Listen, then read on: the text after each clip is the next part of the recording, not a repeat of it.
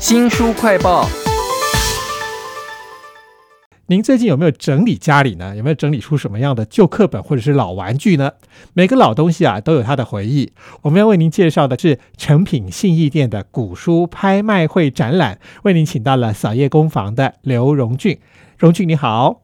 呃，周先你好，听众朋友大家好。这次呢，其实你们这个拍卖会有个非常美的名字啊，叫“清风似友”啊。里面呢可以看到像是古书、禁书、绝版书啊，或多或少跟大家的集体记忆有关啊。其中我最喜欢的就是李泰祥的手写的和声谱，不是他最有名那个橄榄树，而是另外一首歌，叫做《当你爱我时》，是在告别专辑里头的。那时候听那个和音就觉得说好奇诡，但是很吸引人哦。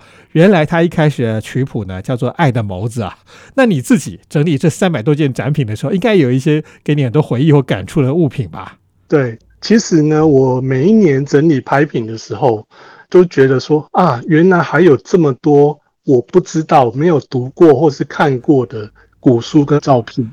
里面有一张照片呢，是拍高雄的鼓山渡船厂。那因为我自己是高雄人，这个渡船啊，不是公营的，它是那种私人，而且。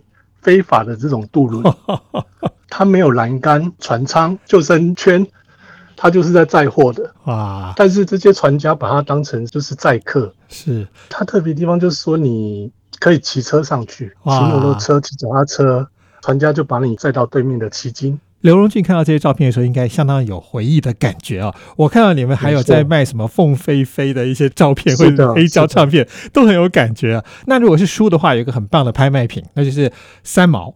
他在一九八八年的时候亲笔在他的书《撒哈拉的故事》里头签名哦，写的是给国栋老师啊。这国栋老师是谁呢？这类故事超多的，我们可以在图录上面看到你们精心撰写的介绍。这个介绍我觉得你们写的时候也非常有分寸的，要很吸引人，但是又不要让人家觉得好像在强力促销这个拍卖的感觉啊。没错，没错。那我们认为说最好的介绍，当然就是说书的背后它有一个引人入胜的故事。但是呢，因为古书它毕竟跟新书不太一样，你要凸显出它的罕见跟稀有的程度，是，这是我们比较去着重的地方。难怪在其中一本《红楼梦图咏》当中，哈，你们特别写到这本书呢，装帧周全，品相完好。书函无损啊，那前面还有毛笔啊，那后面还有印章啊，非常难得。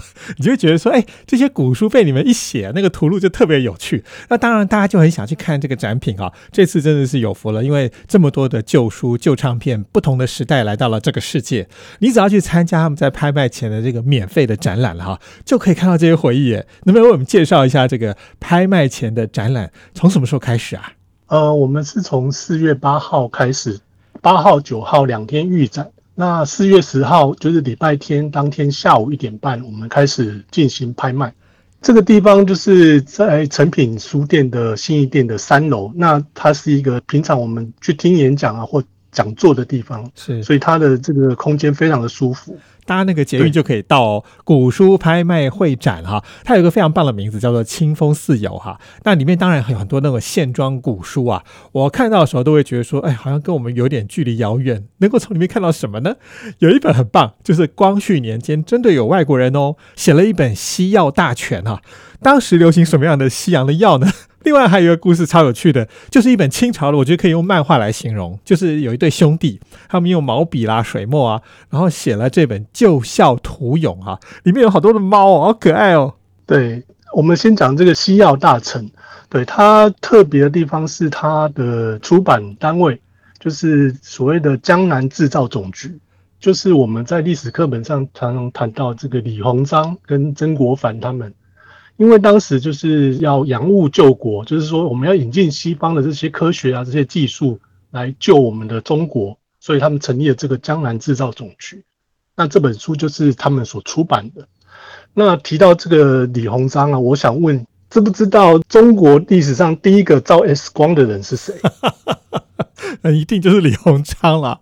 答案就是李鸿章。对他其实是一个非常喜欢西洋事物的人。他平常呢就喝葡萄酒，喝这个所谓牛肉精来养生，这些都是当时人家说西方的玩意儿。他手下这些江南制造总局会出版这样的书，那也就不足为奇了。是。那另外一本就是满人的兄弟画家他们画的这一本书啊，其实这对兄弟也大有来头。他们的先祖就是爱新觉罗代善，就是多尔衮的哥哥哦啊，所以他们其实都是满洲的贵族。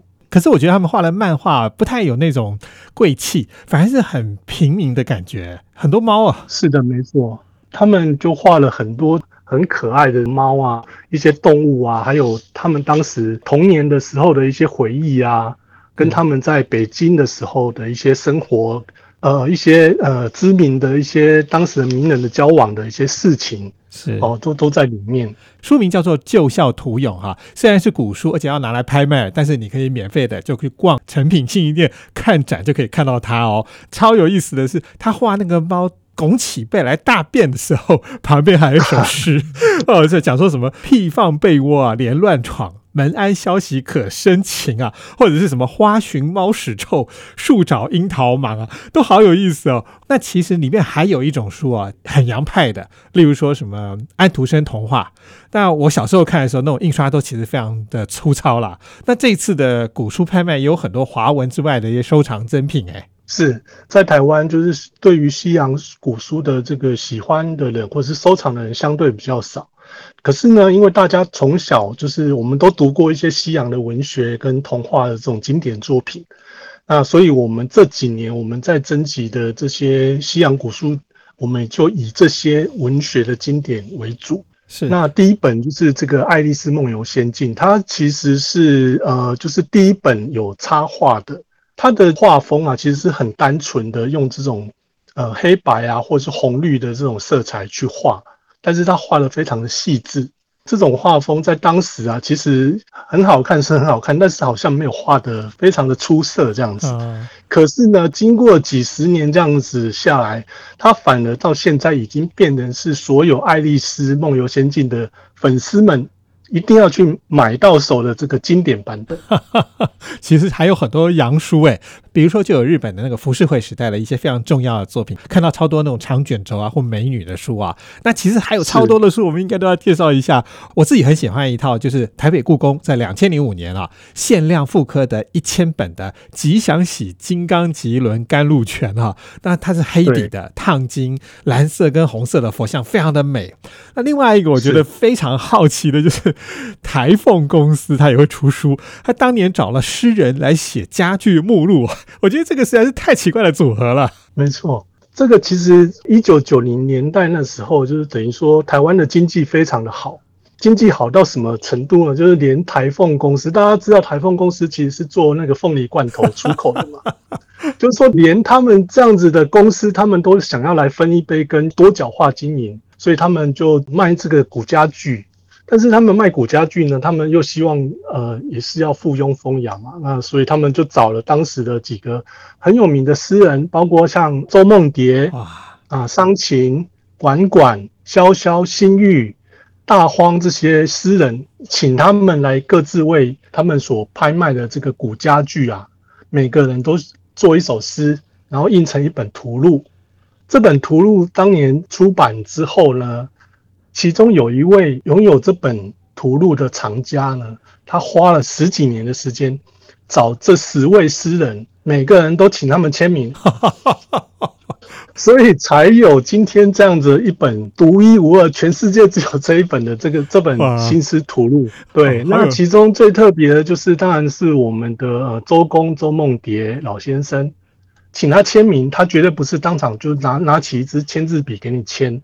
他一定会问你说你想要写什么，然后呢，他会用一张签纸，然后用毛笔很仔细的在上面写完，然后把那张签纸亲自拿给你，就是说这是我专门为你写的这个签纸呢。现在就在这本图录上，它就贴在那个周梦蝶先生的诗的那一页哇，所以这就是非常珍贵的。没有想到是一个特殊的时代、特殊的人物，再加上了想赚钱卖家具的台湾凤梨公司做出来的书啊。这次的这个古书拍卖会展，一个非常漂亮的名字，叫做“清风四友”。二零二二年台北古书拍卖会，还有什么呢？跟我家的回忆有关的。我很喜欢看地图，那小时候就发现我爸爸他当军人嘛，他也有一本这个大陆沿海的地图哦，感觉非常的神秘，很禁忌哦，不能拿出去，也不能让他知道的哦。这次的古书拍卖会竟然也有地图，叫做《大陆沿海滩头兵要八册》，这个也好特别哦。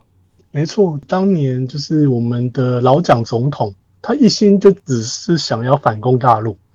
那反攻大陆当然一定要有周详的计划。那周详的计划当然就是我们要先有地图，我们知道要从哪里登陆，哪里是敌方的这个弱势的地方，我们要去攻打哪里。所以呢，当初呢，就是由国防部动员了非常非常多的这个单位，包括了交通部啊、内政部啊等等等测绘啊、调查了后，把所有资料统整起来，编成这一套大陆沿海滩头兵要。那总共有八册，从这个辽宁啊、山东啊、河北啊，然后一路往南，一直到广西的沿海，每个省的沿海都编一本地图册。这个都是当时的这个军事机密啊，所以每一本都有特殊的编号，只有很少数的人可以看这套书呢。经过了几十年的岁月，这样下来呢，现在变成历史的一个沉积了。对，这一套书叫做《大陆沿海滩头兵要八册》啊。这次主办清风寺有古书拍卖会的是扫叶工坊。那我听说呢，本来之前就要办了，后来因为疫情延后了，所以会让我想到说，哎，也有可能会隔很久才办一次啊。那过去拍卖会反应情况怎么样？如果说是因为隔太久，那收藏品卖的太好或者卖的太不好的时候，找货。还有这个资金的累积啊，会出现什么样的情况？呃，是这样，因为我们过去惯例就是每一年举办一次，大概都是在年底这段时间举办。但是因为就是刚好碰到疫情的这个关系，我们就顺延了。呃，我们也不排除就是说可能会一年办个两次，就是说等于是呃，我们按照这个国际拍卖会的这种惯例，可能春秋两季各一次。但是这都还要有赖于各位爱书人的这个支持，我们才有办法继续走下去。因为我们只希望不要赔钱就好了。因为大家知道这个市场其实是非常非常的小，这个收藏呢后继无人的话呢。那我觉得这个对文化传承恐怕会形成一个一个断层这样子。就算是要收藏，之前你也是要花一点时间去了解你喜欢的东西，所以也欢迎大家去看一看这个古书拍卖会的展览哈。后面还有仿照国际的那个拍卖活动哦。非常谢谢主办这次活动的扫叶工坊的刘荣俊啊，来为我们介绍，谢谢您，谢谢。新书快报在这里哦，包括了脸书、YouTube、Spotify。Podcast 都欢迎您去下载订阅频道，还要记得帮我们按赞分享。你家里面有哪一些很老很老的东西，搞不好很有价值的，也欢迎给我们留言哦。我是周翔，下次再会。